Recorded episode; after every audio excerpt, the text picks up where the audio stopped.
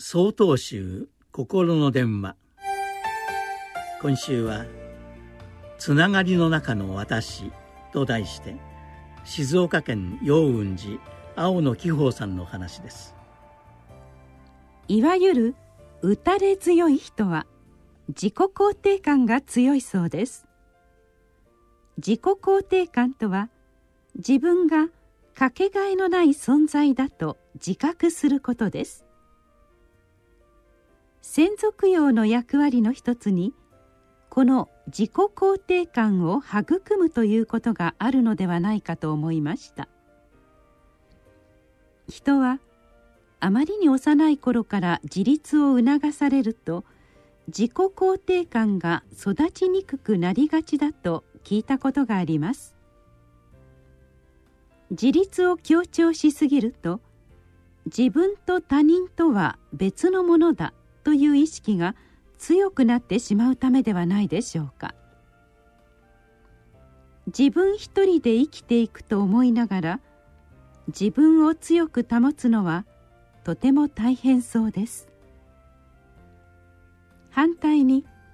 自分と他人はつながっていると思えれば自己肯定感がうまく育まれることになります。一般に子供の時に親の愛情を豊かに受けると自己肯定感が強くなると言われます。親子関係は人間関係の基本でありつながりの中の自分という自己イメージを育てる基礎になります。自立は大切なことですが一人で何でもすることは不可能です。私たちは他人との助け合いの中で生きておりますのでつながりの中の自分ということを家族親族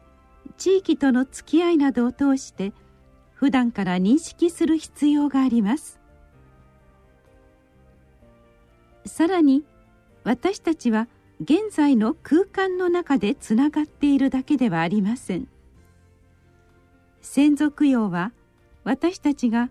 時間的にも多くの人たちとつながっていることを思い起こさせてくれます。またつながりの中の自分を育んでくれるものです。そのように考えると先祖供養はよりよく生きていくための一つの知恵だと言えるでしょう。